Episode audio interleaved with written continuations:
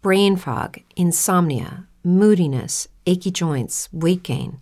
Maybe you're thinking they're all just part of getting older, or that's what your doctor tells you. But MIDI Health understands that for women over 40, they can all be connected. Hormonal changes that happen during perimenopause and menopause are at the root of dozens of symptoms women experience, not just hot flashes. MIDI specializes in compassionate care for women in menopause. Their solutions are safe, effective, and FDA approved. Plus, they're covered by insurance. A convenient telehealth visit with a MIDI clinician can be your first step to getting personalized care. They'll tailor a treatment plan for your symptoms and health history so you can get back to feeling great. 91% of MIDI patients get relief from symptoms within just two months. When your body changes, your care should too. Book your virtual visit today at joinmidi.com. That's joinmidi.com. Say goodbye to your credit card rewards. Greedy corporate mega stores, led by Walmart and Target, are pushing for a law in Congress to take away your hard earned cash back and travel points to line their pockets. The Durbin Marshall credit card bill would enact harmful credit card routing mandates that would end credit card rewards as we know it. If you love your credit card rewards, tell your lawmakers hands off my rewards. Tell them to oppose the Durbin Marshall credit card bill.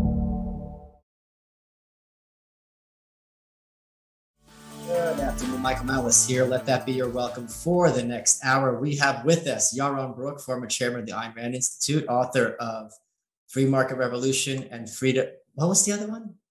Equal is unfair. Equal is unfair. I have to apologize to Yaron because I just moved here. My stuff is all in boxes. I'm still at my friend Matthew's house, who's been so generous as to let me use his and, machinery. Uh, and, Yaron, and I, I had the. And I am the current chairman and former CEO. Oh, former CEO. Thank you for that correction, and I apologize about that. Uh, I had the pleasure of running into you uh, last week while you were here in Austin uh, at the Objectivist Conference with Rucka. Now, something you were telling me was pretty interesting. For people who don't know, Objectivism is the philosophy that was developed by uh, the late Ayn Rand. Uh, Rand's biggest books are, of course, The Fountainhead and Atlas Shrugged. And after that, she expounded her philosophy in a series of nonfiction books, uh, collections of essays such as Capitalism, the Unknown Ideal, and The Virtue of Selfishness. Um, the Romantic Manifesto is another one. Um, but you were saying that there is a huge pocket of objectivists in Austin. And more broadly, you were saying that objectivism as an organized movement is more popular now than at any time in Rand's lifetime. Is, is that correct? Yeah, I think that's absolutely right. I think the movement is only growing, uh, both as a movement and in terms of the impact the books have on people. That is the number of people impacted by Rand, influenced by her, inspired by her, uh, grows from decade to get decade. And certainly right now, you're seeing more serious students of objectivism than probably ever before. And Austin, Texas has become this hub where uh, a number of intellectuals, objectivist intellectuals, have moved to Austin, Texas, but also people just like like everybody else fleeing California, uh, leaving New York, uh, leaving other places. We've got two hubs right now in um, Austin, Texas, is in Naples, Florida. And uh, the divide is pretty much age related, as you would expect, right? Naples, Florida, significantly older. Uh, Austin, Texas, significantly younger. But yeah, there's definitely, you're seeing that demographic movement. You're seeing people leave uh, horrible states like, I mean, wonderful states, but horrible policies like places like California. Uh, one of the I don't want to spoil Atlas Shrugged. And by the way, for anyone out there, make sure you read The Fountainhead before Atlas Shrugged. But one of the climax moments of Atlas Shrugged is a train wreck of the of the inter- international um, train line, the Comet. I have also recently witnessed another objectivist train wreck when Yaron was on the Jesse Lee Peterson show two years ago, which as I was just this past week. So Yaron, are you a beta male?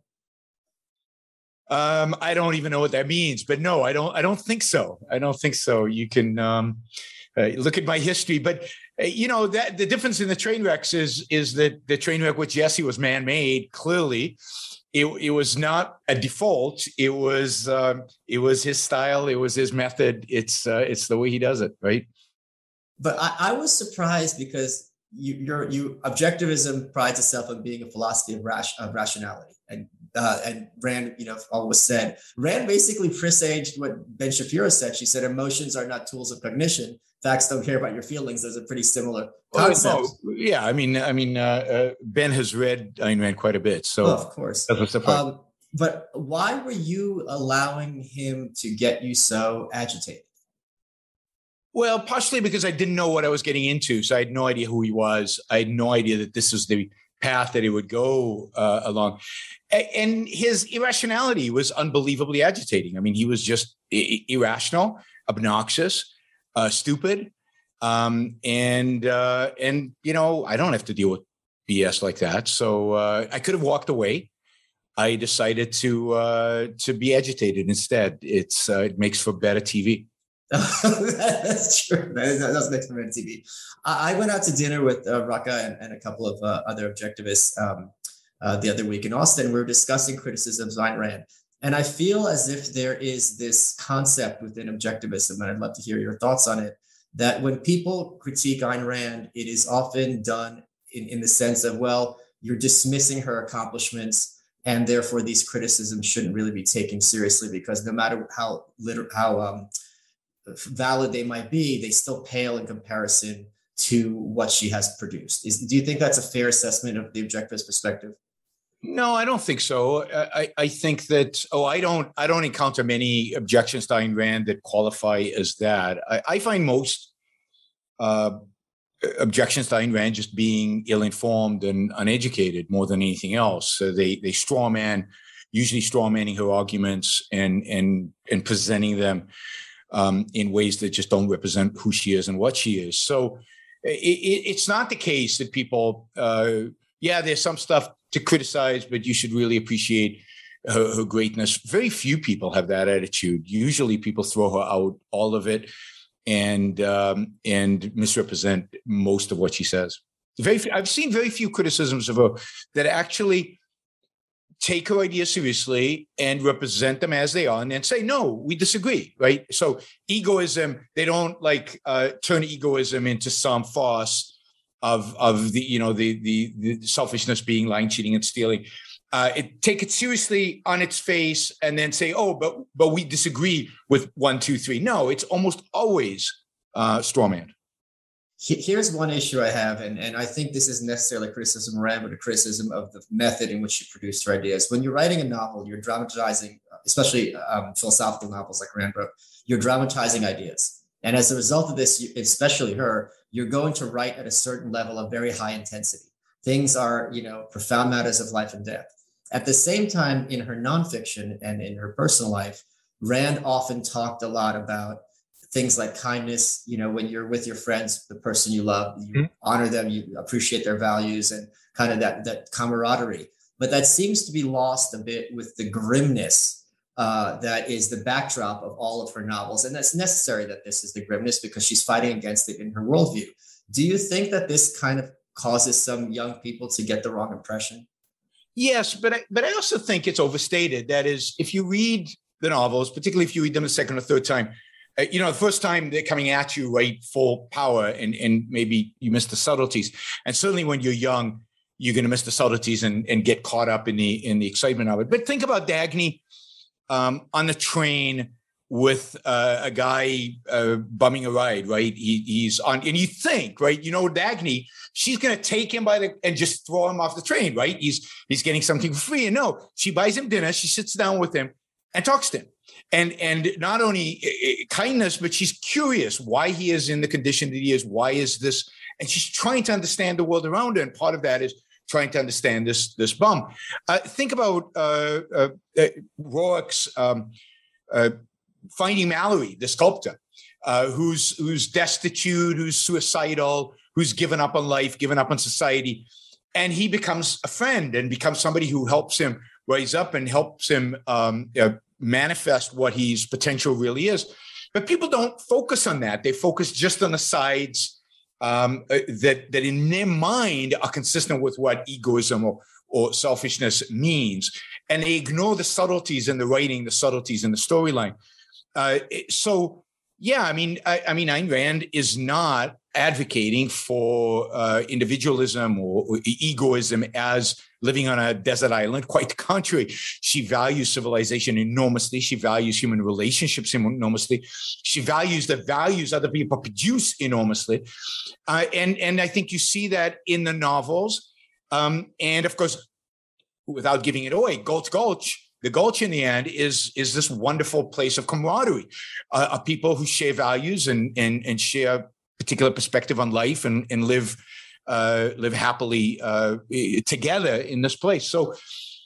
I think she's often again misinterpreted, and part of it is the enthusiasm of youth reading it for the first time, discovering this new morality, discovering this idea of living for oneself, and then misapplying it, misinterpreting it, not completely understanding it, and and and rushing to convince the rest of the world obnoxiously as obnoxiously as one can and and i don't i don't know that there's any way to skip to get around that because uh, when a young person reads a book like this it has an enormous impact and they don't have enough experience in the world to know better in a sense or to, to fully understand what she's talking about there's a big kind of uh, I don't want to say controversy, but discussion within objectivist circles or allies of objectivism about what the nature of objectivism is. Is it a closed system? Is it an open system?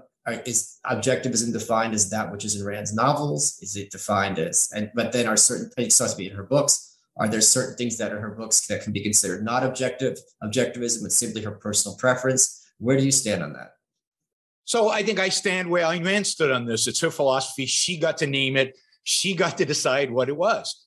And she said very clearly that her philosophy is her writings. Her philosophical writings comprise her philosophy. That's what objectivism refers to. That doesn't mean that is the truth. That doesn't mean philosophy is a closed system. Philosophy is obviously not a closed system.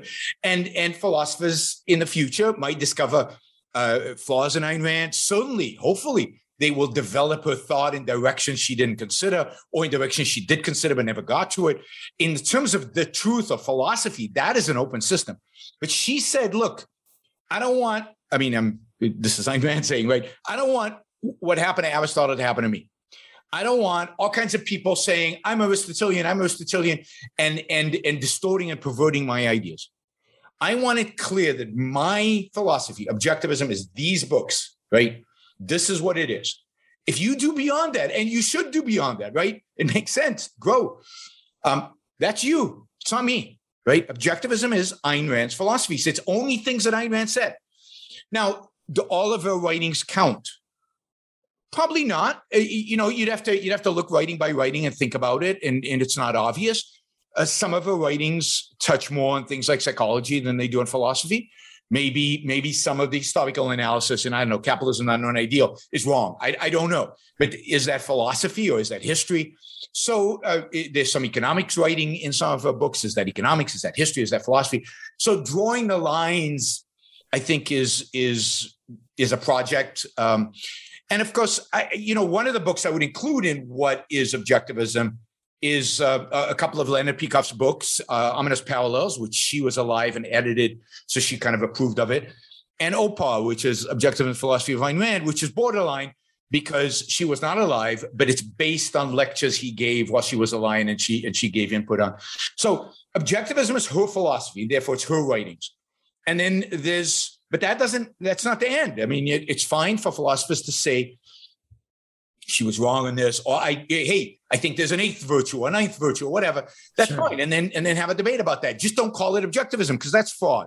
That's uh, placing somebody else's name on your idea. Say I am a, a I'm base my ideas on Ayn Rand, and I think this. Great. Like, let me talk about. Let me ask about one very specific essay. She gotten a lot of heat in her life about saying why she would be against a woman president. She didn't, to be more precise, she didn't say she would be against a woman president per se, but she said that the kind of woman who would want to be president should never be president. Yet towards the end of her life, she also spoke very highly that Margaret Thatcher was being influenced by her ideas. Uh, do you think that it is part and parcel objectivism that a woman should not aspire to be uh, commander in chief of the armed forces? I don't. I, I, think that's a psychological observation, not a philosophical one. So I don't think that's part and parcel of objectivism. I think it's a complex issue. Uh, you know, I, I think I get in more hot water than she did around this because nobody dared question her about it. Uh, because she would knock them down.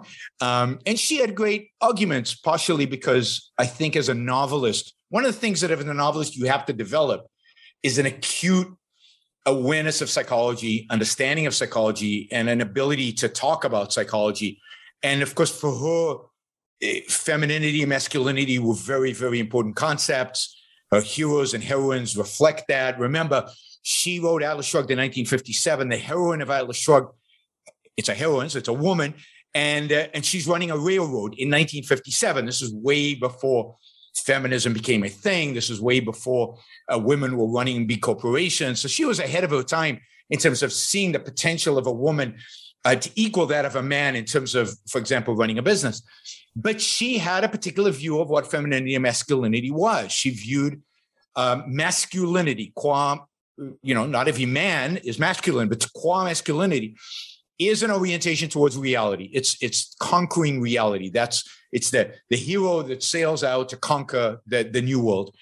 And that the essence of femininity, again, not every woman and not uh, not everyone completely, but femininity, what femininity was, was hero worship. And that meant the worship of, of, of a hero, i.e., a man. So she had a particular psychological view of femininity, masculinity. It's certainly not politically correct today to have it. And um, I don't have a particular view I mean, I, I, suspect she's right, but I can't prove it because I don't know enough about it. But I think there's something there. There's definitely difference between men and women, right? In spite of the attempts of, of many people to, to deny the differences, there's definitely differences. And I haven't heard a modern explanation of those differences psychologically that that makes more sense to me that, than Ayn's um, understanding. Hey guys, today we're welcoming back IPVanish VPN to the show. Now, IPVanish has been a longtime sponsor of ours, so it's great to have them back. Let me tell you about IPVanish. If you care about the security of your online activity, the easiest way to protect yourself is with IPVanish VPN. It's rated 4.5 out of 5 stars in Trustpilot, and IPVanish provides an encrypted connection for all of your internet traffic, helping prevent websites, Wi Fi providers, and even hackers from intercepting your data. You can help keep your financial details, personal info, and online activities safe from threats with IPVanish. Now, we've got a limited time offer. You could save 50% off of monthly and annual subscriptions by going to ipvanish.com slash welcome.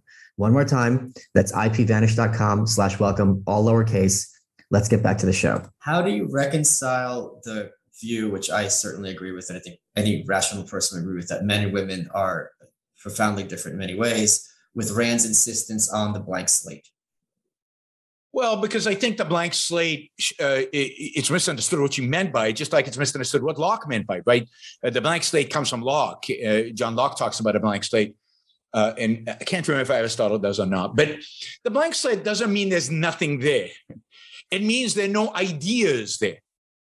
But clearly, and Ayn talks about this, clearly we're born as humans with a particular Say goodbye to your credit card rewards. Greedy corporate mega stores, led by Walmart and Target, are pushing for a law in Congress to take away your hard earned cash back and travel points to line their pockets. The Durbin Marshall credit card bill would enact harmful credit card routing mandates that would end credit card rewards as we know it. If you love your credit card rewards, tell your lawmakers hands off my rewards. Tell them to oppose the Durbin Marshall credit card bill way of of uh, conceptualizing the world, right? Our mind works in a particular way to form concepts. Uh, the neural networks are, are, are, structured in a way to facilitate the conversion of perception to conception and create abstractions. It needs, uh, you know, it needs our engagement. It needs our focus.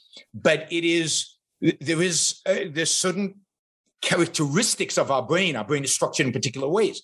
What we don't have is ideas. We're not born socialists or capitalists. We're not born um, with particular emotions, uh, with exception maybe of very, very primal, very, very, and, and you wouldn't really call them emotions, they're more like sensations.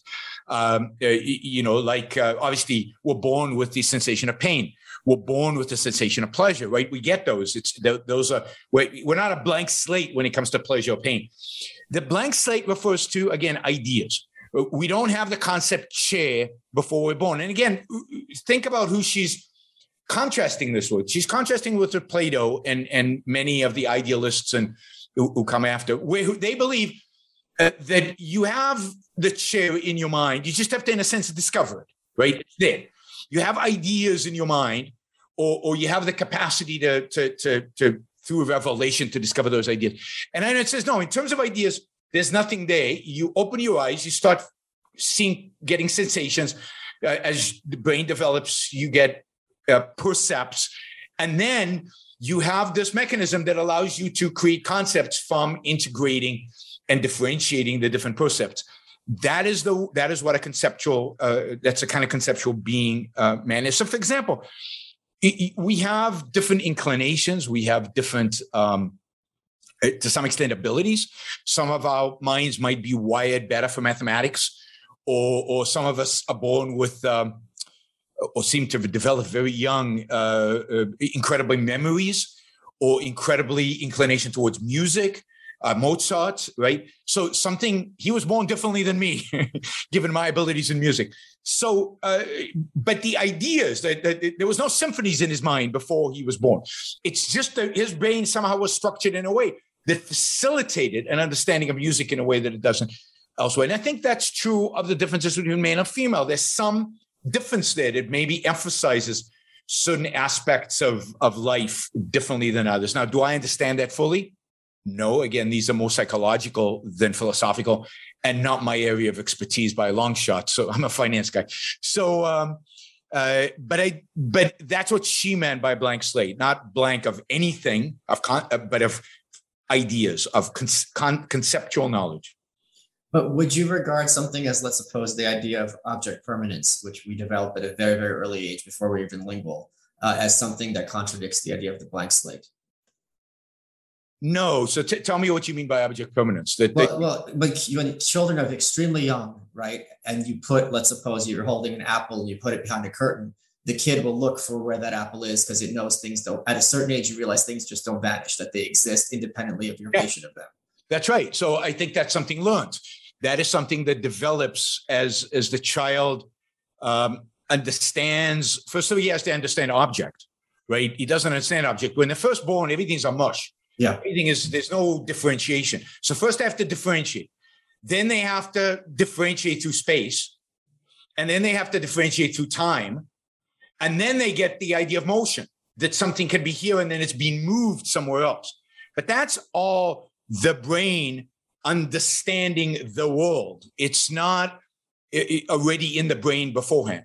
It's it's all developed in those first few months and those first few years uh, that a, that a, that a baby uh, evolves. And the particular evolution, the, the, the, there's a certain necessity to it because uh, the child doesn't have yet uh, really free will. The child is not engaging really in reason any capacity.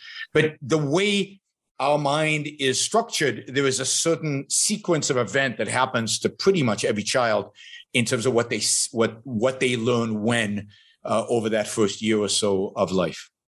Uh, one of the things that I got wrong after reading The Fountainhead, and I'm curious to hear your perspective on this. When you read the, I read it first year in college. It's the copy at the Bucknell University Library. So whoever reads it, you can be holding the same. I gave a talk at Bucknell University. Oh, my, my condolences. Yeah. Uh, just a nightmare of a place.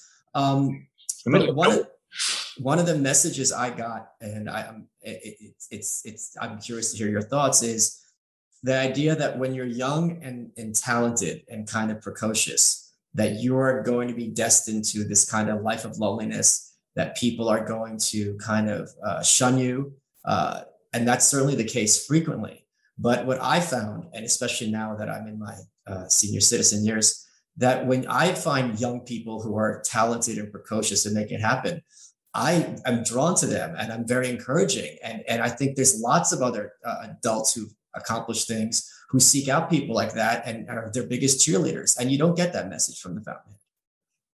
No, because uh, I mean, although again, you could interpret uh, Roark's um, relationship with with Mallory and Roark's relationship with some of the other, like the the bricklayer and some others, as exactly that. Roark finding talent, talent, and encouraging it. There's nobody to encourage Roark, right. even though when he goes to uh, Cameron, uh, Cameron is an older architect, um, he's looking for that. And and and but Cameron is so disgruntled and given up on on the world and on life that he can't really provide that, that to to work. So um, so yes, I think I think it, after reading the Fountainhead, you get that sense, but it's partially reinforcing. I mean, I read the Fountainhead after Atlas Shrugged. Um, I read it when I was yeah, I, w- I read it when I was a teenager, and I was you know as a teenager I felt you know in in some senses alone. I mean, most te- teenagers I think do. Um, and now I had a new philosophy. I definitely felt alone because literally there was nobody. Yeah. Right? There was no internet. There was no connection. There was nobody. So I think we live in a world, a much better world in that sense. Today, um, uh, people who feel, uh, who think they're unusual or think they're, they're, they're different or, or have different ideas can find uh, people who share those ideas uh, on the internet and other places. There's communication, connection in that sense has grown dramatically. So I think there's less of that as an issue today than ever before. But certainly when, you know, I'm, I'm much older than you are.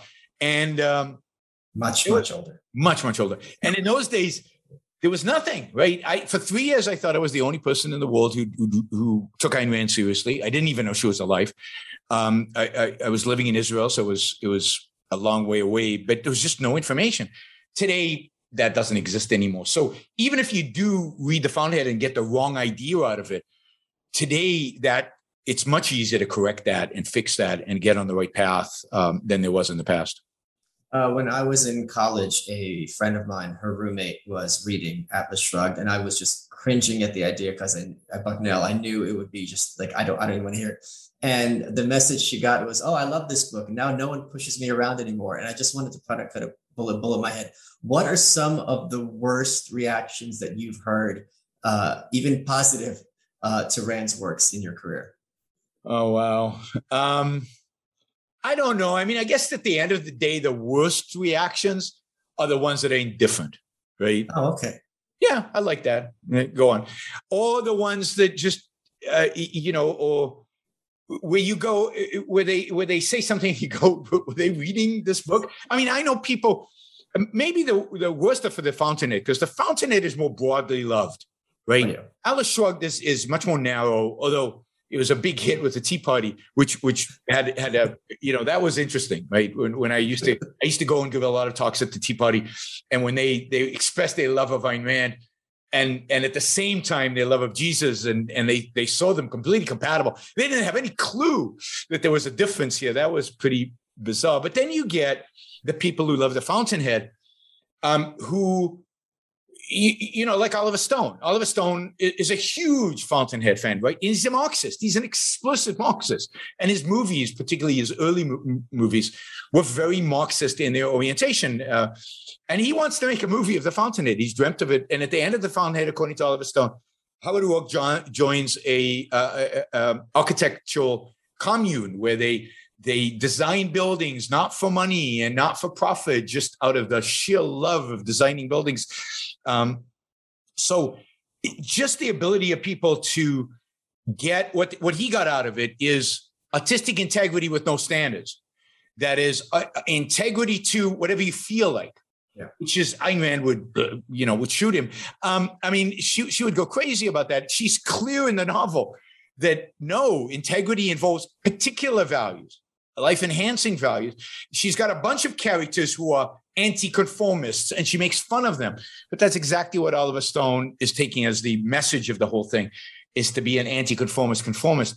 Uh, so it, it, lots of leftists I, I, found have that attitude. And of course, on the right, you get the religionists who love uh, who love Atlas Shrugged. But there was a period where I'd go around and everybody I met loved I loved Ayn Rand. Uh, you know, in the early in the early twenty teens, I think there was just this this idea that she was in, and everybody was supposed to. They didn't have a clue what she said. They didn't have a clue, certainly what she meant. And uh, yeah, I read those books, and you know they were great. No, you know, no reflection in their ideas or in their lives. Hey guys, I want to take a sec to tell you about BluBlox, B L U B L O X. Now, I'm sure a lot of you are getting headaches, trouble sleeping, eye strain, stuff like that. What happens is when you stare at the screens all day, these symptoms tend to happen, and BluBlox is here to help you stop them. What they did is they thought that all of those um, blue light blocking glasses on the market weren't cutting it. So they designed their own. They're made in optics laboratories in Australia. They've got stylish frames that have been featured in GQ and Vogue. Then they filter out 100% of UV light as well as blue light. Other brands ignore this. They've got a ton of different styles to choose from. They've got glasses for nearsighted, farsighted, or if you got good vision, which hopefully some of you do. If you go to blublox.com slash welcome, B-L-U-B-L-O-X dot com slash welcome, you get 15% off. So they got other amazing product. You try their blue light glasses, their low blue light bulbs, red light therapy devices, and 100% blackout sleep masks, which are all backed by the science. But this is the science that we like. They ship worldwide in rapid time, easy returns and exchanges. If you go to blublox.com, B-L-U-B-L-O-X.com slash welcome, use promo code welcome, you get 15% off your product. And when you buy BluBlox sunglass eyeglasses or sunglasses, they have both, they will buy eyeglasses for people in need. What a great product. Let's get back to the show. Isn't it true that Atlas Shrugged was written by the Illuminati? inspired by them. It was it was taken over by them, and then uh, and then um, no, I mean, uh, if the Illuminati out there, I wish they'd make contact. Right, it's the same with the Elders of Zion. Right, all, all these Jewish conspiracies about the Jews are going to take over the world. How come I'm not in on the conspiracy? I don't. I, you are, maybe you are, but uh, you know, I'm nobody. Nobody's come to me. Nobody's suggested anything. I'm now at the point where I get accused of being Mossad, and I'm very, very proud to have reached that achievement in my life. I can so, see it in my face. I've probably achieved that one a, a little bit before you, given given that I was in, I, was actually in military intelligence in the Israeli army, so oh. there's some credibility to the idea that I was uh, with the Mossad. But yes, I've been accused of that many, many, many times. Uh, one of the other things that I disagree with Rand is she was very insistent that people go out and vote for Nixon in 1972 against McGovern. This was not an endorsement of Nixon at all. This was very much McGovern is giving full-fledged statism and whatever it takes to stop this, you know, she'll hold her nose and, and vote for it. At the same time, in 1980, she advocated that people should not vote, don't vote for Reagan, because from her perspective, anyone who is a, uh, a critic of uh, uh, uh critic of abortion, who's pro-life, does not understand the concept of individual rights. Well, it was Do more you, than that. It was well, more- that's part, and that he brought religionism into politics. This is something that she was very opposed to. Do you disagree that Reagan deserves a large amount of credit for ending the Soviet Union, which was one of her big lifelong missions? I actually do disagree that Reagan deserves a lot of credit for ending the Soviet Union.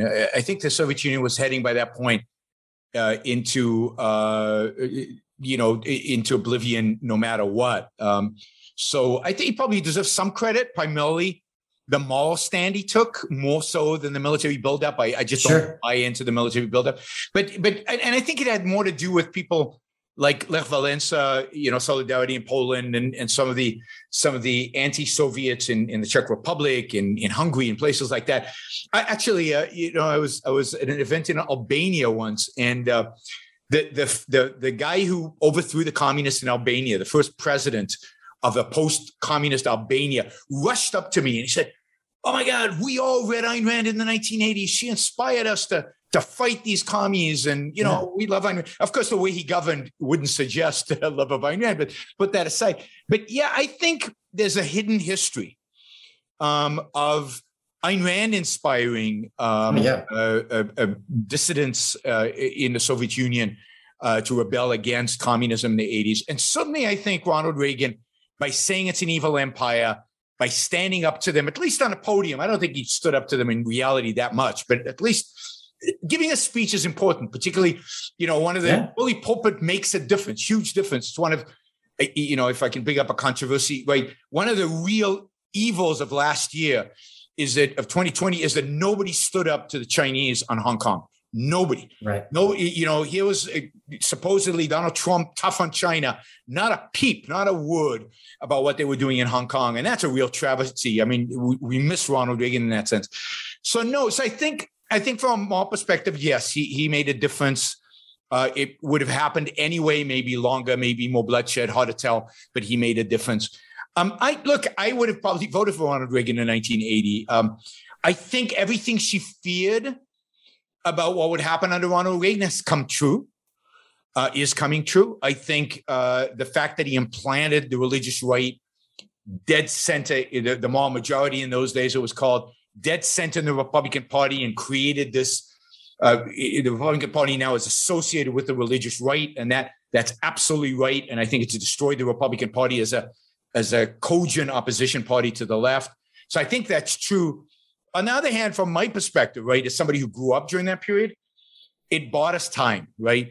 Ronald Reagan and Mag- Margaret Thatcher Say goodbye to your credit card rewards. Greedy corporate mega stores, led by Walmart and Target, are pushing for a law in Congress to take away your hard earned cash back and travel points to line their pockets. The Durbin Marshall credit card bill would enact harmful credit card routing mandates that would end credit card rewards as we know it. If you love your credit card rewards, tell your lawmakers hands off my rewards. Tell them to oppose the Durbin Marshall credit card bill. With the Lucky Land slots, you can get lucky just about anywhere. This is your captain speaking. Uh, we've got clear runway and the weather's fine, but we're just going to circle up here a while and uh, get lucky. No, no, nothing like that. It's just these cash prizes add up quick. So I suggest you sit back, keep your tray table upright, and start getting lucky. Play for free at LuckyLandSlots.com. Are you feeling lucky? No purchase necessary. Void where prohibited by law. 18 plus terms and conditions apply. See website for details. Shifted the conversation in the world, shifted the attitudes in the world for a period. It's gone. That that sense has disappeared, right? But it it it gave us probably 20 years of at least momentum with some economic growth, with some a, a changed attitude towards liberty and freedom, with a third, certain positivism about the world and about America that I value. So, um, so thank you, Ronald Reagan, for doing that. And uh, but it's it's dead. She was right. At the end of the day, long term, he was a he was a bad force. Uh, not him personally again, but by bringing in and embracing the religious right and and and giving it such importance uh, and, and such centrality in the Republican Party. I think there's something very Randian about his quote where he says, "Let me tell you my strategy for the Cold War: we win, they lose." Yeah, and, and look, yes, I mean, I, I mean, I love I love Ronald Reagan quotes, right? I love less what he did. Sure, quotes are great.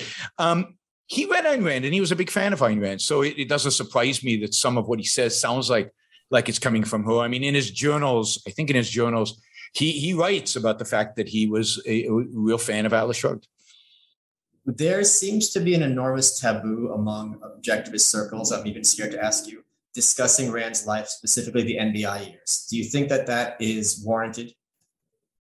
Well, I mean, I think I, I think it's it was warranted up to a point, right? Because um, why discuss kind of the the the all the personalities when we've got so much work to do to to engage with the philosophy and engage with the culture with ideas. Why spend time and focus on pulling on, on people trying to pull her down personally when it's the ideas that are really important? But i, I don't shy away from speaking about the brand the, the Branden years nbi years however you want to call it. But i don't know much about it. And and the reality is i don't care that much that is uh, uh, about her personal life that much. Um, and but the other aspect, I know most of what I know about the NBI days from reading Nathaniel Branden. Yeah. Um, and of course, I, I think he uh, he is his uh, he is his worst prosecutor. That is, I think he makes the case for why he was a really really bad guy um, in his own book. You, you don't need now. Uh, history will come out uh, over time because we've got the archives, we've got everything she wrote about it, we've got all this stuff. Um, history will come out about those years. I think that it'll shed a lot of light to it. I think that will clarify a lot of the history around it.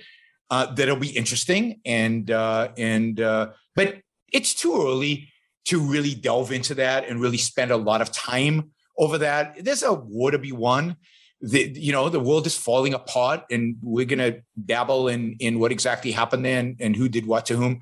I don't find that interesting. That's me. I, other people might find it amazingly interesting, and all the power to them. It's just not what I, I'm always focused on the future, not the past. The, just the one issue I have with this specifically is her husband Frank O'Connor, who was the love of her life. They're married for I think over 50 years. They kind of she it was love at first sight for her. For him, not so much. She tripped him on the set yeah. of the movie. He goes home to talk to his brother. Says, "I met this Russian girl who talked my ear off. I couldn't understand what she was saying."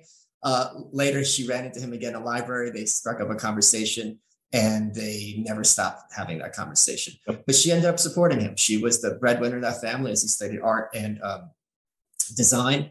So when she kind of asked him for permission to have an affair with her protege, it's not, yes, they're adults. Yes, it's a voluntary situation, but I just think a lot of people, including myself, find that to be cruel. I mean, maybe. Um, my view is she was a genius. She was an exceptional human being. Certainly. Um, it, she was unconventional about everything. She challenged um, our, our views on pretty much every topic out there, philosophically, politically, aesthetically. She she challenged everything. Why would it be shocking that she challenged our conceptions of marriage or conceptions of fidelity or, or, or monogamy or conceptions of sex? Um, I would be in a sense shocked if she wasn't, if she she sure. being too, super conservative. Uh, whether how they did it, what the arrangement exactly was, who said what to whom, I don't know. I wasn't there. All we have is is the Brandens, and okay. clearly they're biased. So let's wait maybe until all the history comes out. Um, and look, maybe it was. Maybe maybe it'll turn out that it. But you know, the other thing is it turned out badly for her, right? The whole yes. affair turned out badly for. Her. So, but but part of what she advocated for is we don't know with certainty some things unless we try them.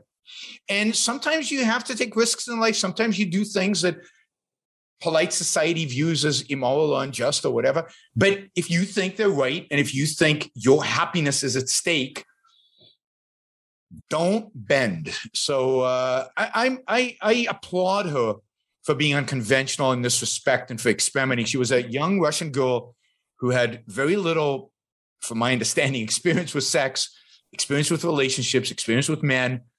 And she got married fairly young, given all that. Yeah. You know, I, I, I, at least she told her husband it would have been a thousand times worse and, and, and against her philosophy if she had gone behind her uh, behind his back. So uh, I respect her for being upfront about it, upfront about her feelings, and upfront about her desires. And uh, if it was, it was tough on him, yeah, it's it's you know, it's tough. Sometimes relationships are tough. Uh, one of the most commendable aspects of objectivism, my point of view, is this claim that we shouldn't be expected to be God. You don't start from a premise of omniscience. You start with reality living on earth. You're going to have limited information, limited knowledge. And if you're going to fault someone for not having infinite knowledge, your philosophy does not relate to reality. Uh, given Rand died in 82, it's been f- almost 40 years since then. Mm-hmm. This is going to be a, a very difficult question to answer how do you think her worldview would have changed in those 40 years since, given so many things that have developed uh, after she has passed? I mean, you never know in a sense that she was a genius i'm not and she was a she was a kind of genius that i'm not and every time i read her nonfiction essays i'm blown away by the perspective she has that is different than the way i would have approached it or that anybody i know would have approached it she, she really was an original mind in ways that i don't think people appreciate unless they read some of her political cultural analysis. She she weaves culture and psychology and philosophy and politics all into one beautifully seamlessly and, and comes up to conclusions that that uh, often are surprising on the other hand from my perspective i think everything that's happened over the last 40 years has basically affirmed what she thought uh, history has played out to a large, expect, uh, large extent to the way i think she would have expected maybe with one exception and that is that the world is better off than I think she would have predicted yeah. um, 40 years. So if she was sitting in 82 and I told her then who the next few presidents were going to be, right? And and what generally broadly the policy, she would have predicted collapse. Like, you know, I think, yeah. right? I think. Yeah. And and what has what has happened? And I give some credit to her. I give some credit to somebody she wouldn't have wouldn't have liked me giving credit to, but somebody like Milton Friedman, von Mises, and, and von Mises I think something changed in the 60s and 70s. There, there was a, a, a, capitalism stopped being an, a, a three-letter word. It stopped being an ugly word that people condemned. It, it was became a word that was acceptable. I think that's why Ronald Reagan and Margaret Thatcher could get elected. It's because of Atlas Shrugged and Free to Choose and and some of the work that Milton Friedman and his students did to make markets acceptable. Also, the failure of socialism, which was they were living it right then, particularly in, in England. Um, and so, and then there was this revolution that was global. I mean, that's what's surprising, right? What's surprising is what happened in China. Now, I think it's reversing, unfortunately, yes. for the last five years. And tragically, I mean, truly tragically, because I know a lot of people in China. Uh, I've been there many times, and it's it's just heart wrenching what's happening over there. But also, just generally, South Korea, Taiwan, uh, Hong Kong. You never would have sat in 1982 and said the Asian tigers are going to be this rich and this successful, and and but they adopted markets. So where did they get that from? They didn't get it directly from Ayn Rand, but they got it indirectly from Rand, Friedman, Mises, and the the the, the people influenced by them. Um, so I don't think she saw that. And then, of course, the just boom in technology, just the, yeah. the computer revolution, the internet. I mean, what the internet has done, the impact it has had. The, the, the fact that all her work's accessible now like this anytime any place anywhere, but also all of human knowledge. The entire scope of human knowledge is available to anybody at, at, at, at just any time. It's it's an amazing time to be alive in that respect, right? And so uh, the whole development of tech, the development of uh, of uh, freedom, economic freedom in other countries, the the rise of Asia, uh, even the fact that Europe has survived as much as it has, in spite of having these horrible mixed economies, they've still managed to do okay um, and, and, and not collapse on themselves. I, I, think that would have been the only thing that would surprise her. And, and you know, we as objectivists, and I think many others, it, we always look at the situation today and all we see is doom and gloom and the world is going to collapse tomorrow. It didn't collapse yesterday, but it's going to collapse tomorrow. And I think the last 40 years should teach us to be a little bit more um, uh, you know, thoughtful about that. Look at all the things that are going on in the world. There are positive trends. Part of them are technological, business oriented. There are parts of the world that we never look at that are developing and getting better. And yes, even if America is doomed, the world is not doomed because this is not Rome in the sense that in Rome, all the knowledge was concentrated. It all was in one place. Yeah, there was a little bit in Constantinople later, but basically was Rome. And when Rome fell, engineering knowledge was lost, philosophical knowledge was lost, eh, political knowledge, it was gone. Today, we live in a world where knowledge, information, um, is is dispersed in a way that it has never been before. You're not you're not going to lose the works of Aristotle again, right? Unless unless we wipe out all the computers in the world, which could happen, but it's it's even more far fetched than most people imagine. Uh, the same is true of, of of Rand or all these others. So the knowledge is out there somewhere all over the place. Even if one country collapses or even a region collapses, good ideas will still live on, and the Renaissance would happen a lot faster, I think, than it did after the collapse of Rome. Yeah, one of the things I hate is the concept of fiscal conservatives for conservatism because it seems to me it's just an excuse where people want to cut government, but they don't have the courage to say why it should be cut or what should be cut, but just basically to outsource it should be cut across the board. And there's that quote: "There's a great deal of ruin in a nation."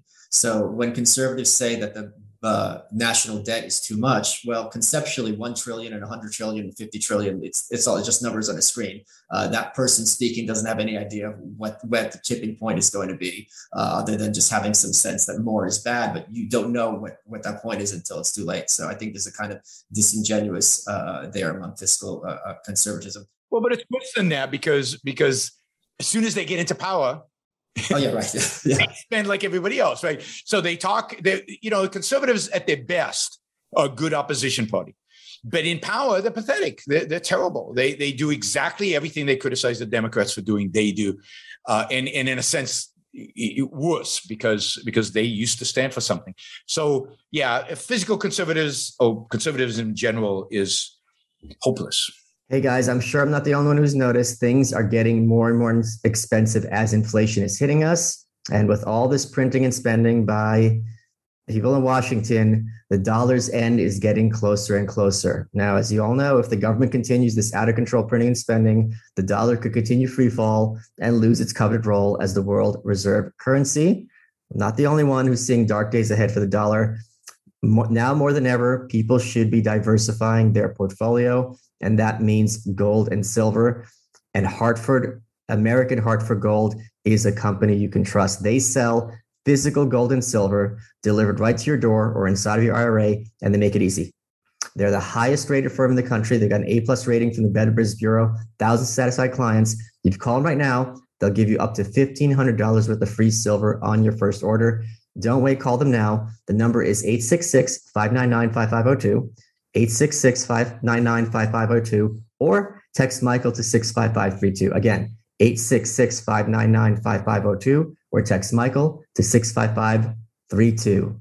The gold standard. It's pretty solid standard. Let's get back to the show. One of the things I um, criticized uh, William F. Buckley for in my book, The New Right, and he's pretty much the villain of that book, is uh, his two facedness and his tastelessness. Uh, even though he has that very rarefied manner and rarefied accent, uh, he's very kind of déclassé, to use a term he would probably like, in his behaviors. I'm specifically thinking of when Rand died in 1982. Yep. The very first line of his essay, The Catholic William F. Buckley, is Ayn Rand is dead, and so is the philosophy she birthed. It was, in fact, stillborn, which is a very kind of dark and horrible metaphor about someone whose body was still uh, warm in the ground. Uh, what did you think of the Rand Buckley relationship?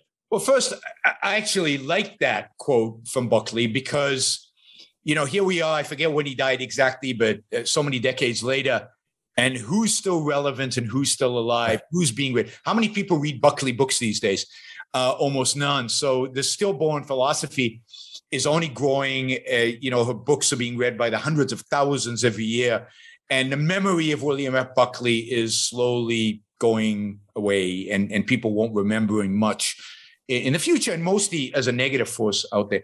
Well, I mean, Buckley made sure to exclude Ayn Rand from what was uh, developing as this conservative coalition, right? There was a coalition established in the 1950s and 60s of uh, what well, fiscal conservatives, free market type ish kind of things people who generally believed in free market, sometimes called the libertarians within the within the Republican Party, the foreign policy conservatives, the tough on the Soviet Union and and and everything else, and then the religious right, the the the the socially conservative, um, and Ayn Rand fit into two of those. But she was a radical in both, right? She wasn't a fiscal conservative. She was a laissez-faire separation of, of state from economics. And in foreign policy, she was a um, she was against the war in Vietnam, uh, even though she was probably the biggest anti-communist around. But she didn't believe we had to go to the other side of the planet to fight, yeah. you know, wars and die uh, for this. Let the people over there fight for it. But you know, wait until they land here, and they won't because she believed that communism was impotent and would self implode. And of course, she was completely opposed to the religious right and the whole social conservative agenda um, and program. So, uh, you know, Buckley had the opportunity to find to somehow create even a bigger tent, include her. But I think he was politically astute enough to understand that that probably for his purposes was not tenable, that there would be too many conflicts and why create those conflicts. So he made sure to kick her out of this big tent, which I think in the long run, um, she probably would have kicked herself out, would be my guess but it, you know, so so it wouldn't have happened anyway. Uh, so he probably did her a favor. There is, let me put it this way, because I don't know the details, but there's going to be interesting stuff written in the future about the relationship of Buckley and Rand and his, let's call it, obsession with her.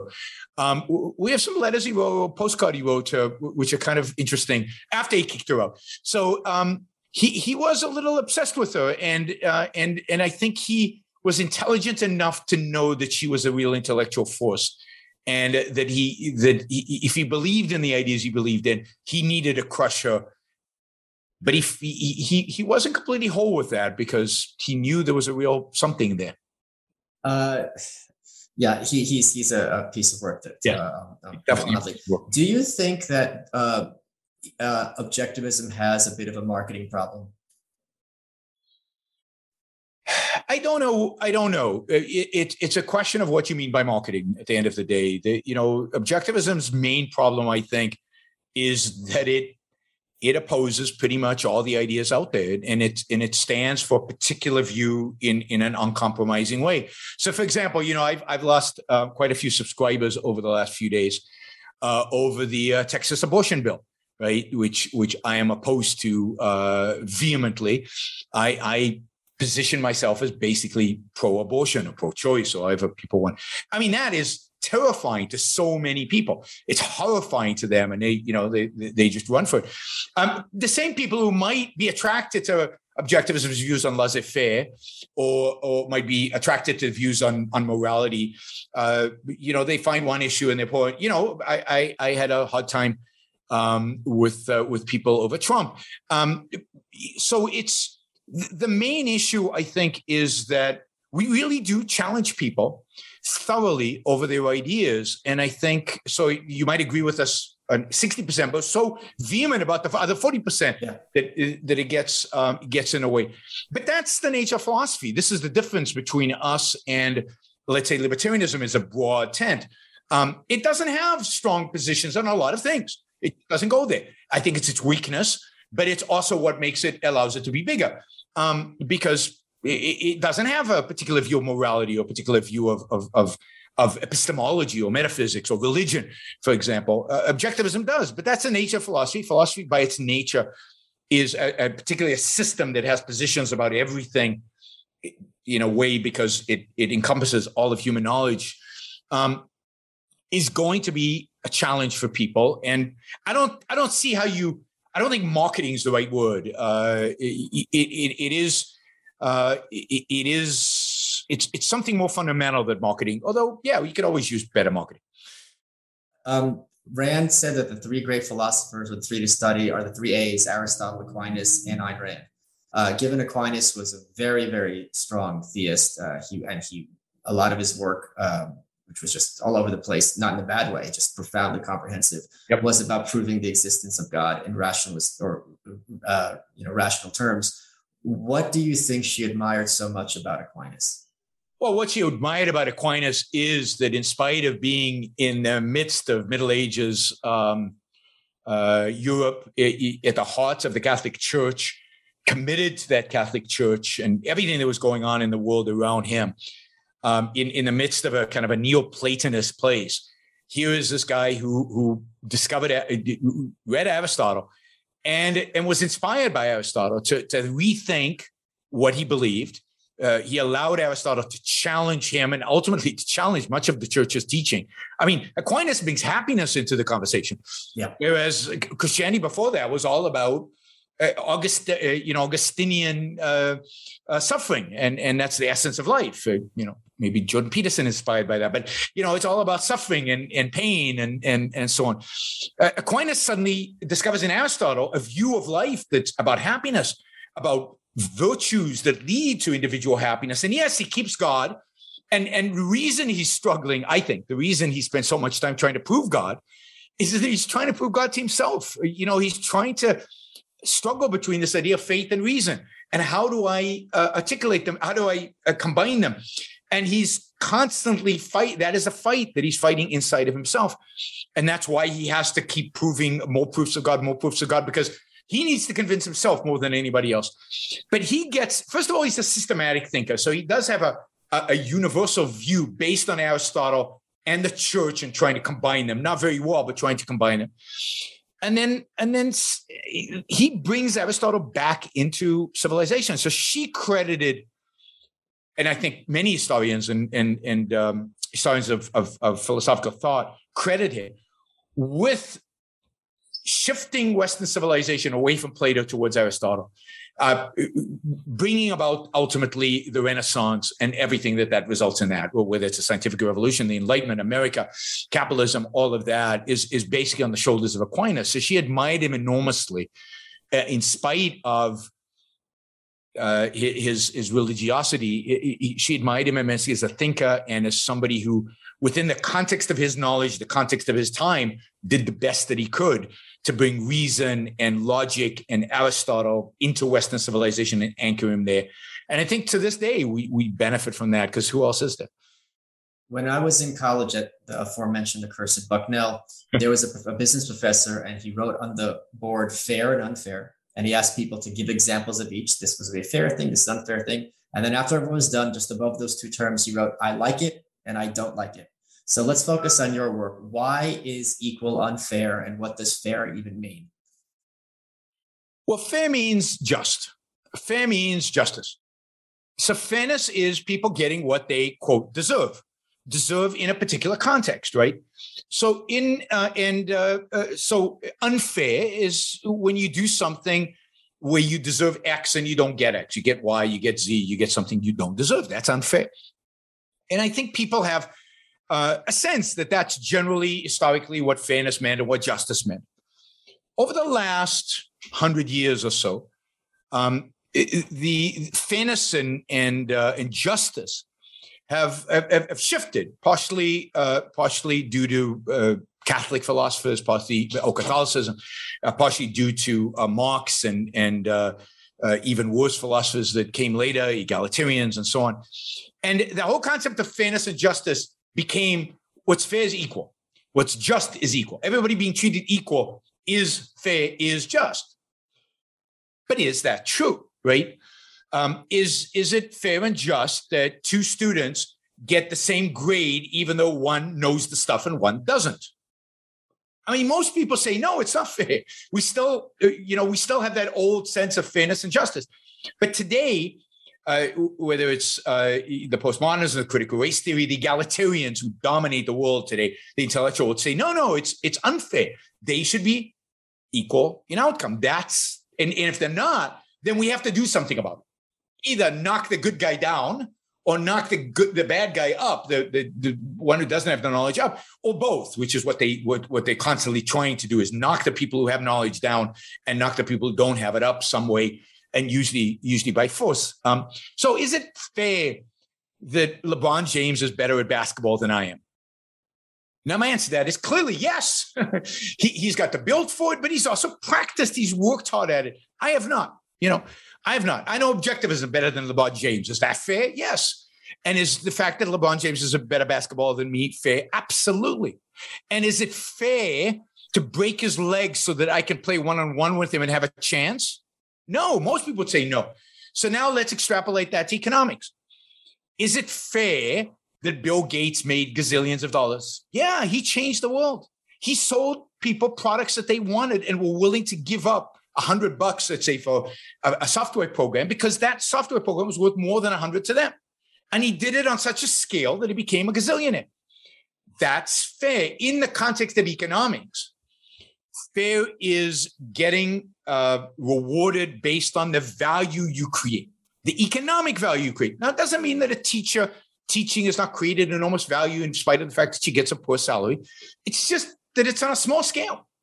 It's just she's impacting fewer students. Indeed, one of the trends of the future will probably be super teachers, teachers who use the internet to teach millions of students and now become gazillionaires, right? Because they they they bring the value to scale. So fairness does not mean equality. Justice does not mean equality. We should not. We should fight the left. We should fight the egalitarians with everything that we have, because if justice becomes equality, we're finished. It, you know, the world is dead in her Playboy interview, Rand made the offhand comment that she wasn't sure that she wanted to attract as many people as religion does. And I took that to be kind of an elitist statement. Do you think it's accurate to describe objectivism as elitist? And that's not even to say that elitism is a bad thing. Yeah, I was just going to say, I'm not sure elitism is a bad thing. It, it, you know, what Rand recognized, and what I think, again, is playing out in front of our eyes and is always played out in history, it's that the minority of intellectuals shape the world they have the influence. Um, you know, uh, at every level, it's it's the stories that the economists, the philosophers, the intellectuals are telling us that we buy into and then shape our behaviors. Uh, and, and you can see it all around right now. You can see it on the left with critical race theory and so on. I mean, nobody thinks of that, right? Unless you're, you're an Ivy child, unless you're an elite. And then they filter it down, and then a bunch of people get excited about it and they go and act but without these ideas, nothing happens.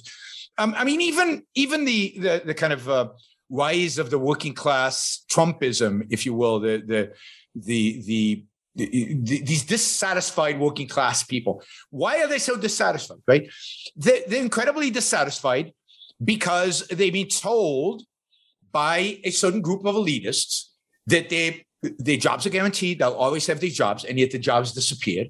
The jobs will come back not to worry. Everything's fine. They don't. Don't worry. We'll take care of you. The government will take care of you. We'll send you checks. Don't worry. Just the last thing you want to do is actually move to where the jobs are or actually change or, or, or retrain yourself. And they are being abandoned by the elites. They are being rejected by the elite. And this is a response to that rejection. They, you know, okay, you haven't done anything for us. We're going to go with somebody who represents exact opposite of you, or, or doesn't really represent the exact opposite, but in our minds represent the exact opposite with you. And we're going to go with that. And let's see, maybe, maybe that'll be the solution. So it's always the elites that are um, telling, uh, in a sense, teaching us the history, telling, for example, in the inequality book, we talk about the fact that everybody today accepts that the working class over the last working class and lower middle class over the last 40 years have stagnated. They make no more income than they did in the past. Now that is blatantly wrong. That's but there's no way that's true if you look at the, at the at the economics correctly. If you look at the actual numbers, if you adjust for changes and and so on for inflation, all this all this stuff. And yet, if you say it enough times, if the elite buys into this, and every every time I debated a leftist, he tells the same story exactly the same story. Ronald Reagan destroyed the economy by doing X, Y, Z. That 70s were this wonderful time.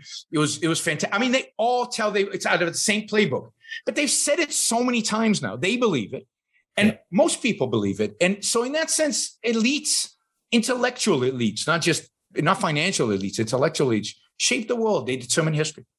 They determine. Yaron running out of time. What has been your favorite part of this interview? Oh, what has been the favorite part of this interview? Um, yeah, talking about some of the stuff about Ayn Rand that maybe I don't get to talk about often. So you pushing a little bit on on some of the issues around objectivism. Uh, it's always good to get it out there because, in a sense that there's bad marketing out there, or in a sense that there is people think wrongly about Rand. E- even the issue of the blank slate, I think, is really valuable talking about because people don't think of it properly. They don't think about her relationships properly. They don't think about the history properly. So giving me an opportunity to talk about that stuff is valuable. To correct some of the misconceptions out there is value. So that's uh, that is always fun. You are welcome.